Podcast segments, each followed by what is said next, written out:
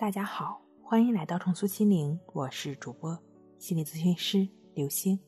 今天要分享的内容是如何真正接纳自己，与强迫症状和谐相处。试图能够让自己和强迫症状和谐相处，首先不是治病，而是接纳自己。真正的接纳自己，不是在时优时劣、时好时坏的自己中挑选一面去接受。而是接纳那个有时好有时坏的、更加稳固的自我。学会接纳自己呢？以下这两个方法应该可以帮到你。第一，了解他人的情况，一味的给自己一个理想化的标准，必然会使自己产生挫败感。在你不满意自己的时候，不妨看一看别人的情况，看看别人的水平。就像你可以观察。即使同时，小王也会锁上车门检查几遍。那个叫美丽的女孩子，桌子上放的东西有自己严格的顺序。听说曾经的同桌学霸，盖被子只睡一头。等等，类似的一些强迫的行为表现。通过跟别人的横向对比，你会发现，可能每个人都会有类似的症状表现。你会在心里得到一个标准，也就是说，我们都是在那个标准上下浮动的，这有利于帮助你建立自信心。第二，负面事件可能对于我们有正向的意义。一个人的缺陷，在其性格养成中、生活轨迹中都发挥着极其重要的作用。可以说是，正是有了这些缺陷，我们的人生才会独一无二。回忆一下。自己或者身边人有哪些缺陷给自己带来好处呢？我有个表姐，她性格有些急躁，但工作认真负责，效率超高。虽然她的性格上有一点缺陷，但是领导非常赏识她。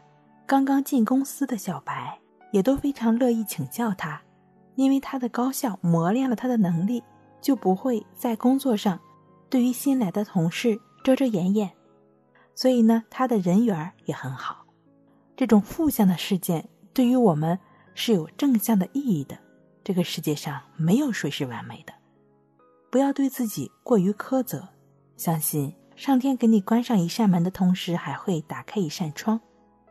与其在关闭门后苦苦纠缠，倒不如走到窗前，欣然接受窗外的风景。如果你能够接纳当下真实的自己，那么。对于强迫症状和谐相处就容易很多了。有的朋友说：“我这强迫焦虑到底什么时候是个头啊？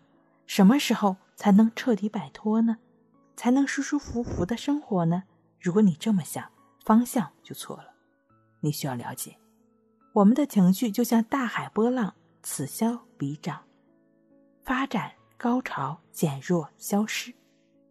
开始的时候是一点水波、水花。然后狂卷而来，慢慢的削弱、消融，再进入下一个循环。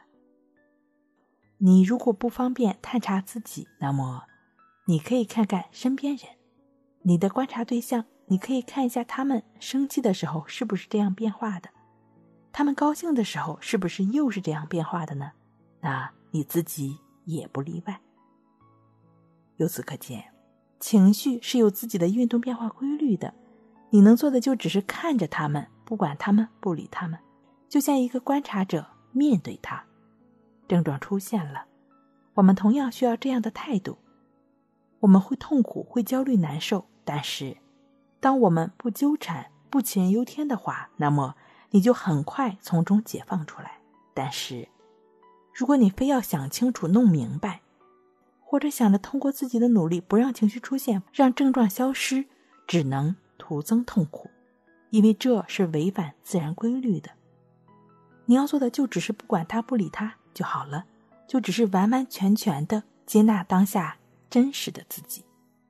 如果你还是不清楚如何接纳自己的话呢，可以返回去再听一听刚刚一开始节目的前两条，就是了解他人的情况和负向事件的正向意义。如果总是不由自主的纠缠其中，你可以通过抑制法，亦是如此的练习，帮助自己培养觉知，培养平等心；也可以通过二十一天战胜强迫症，帮助自己彻底摆脱强迫。好了，今天跟您分享到这儿，那我们下期再见。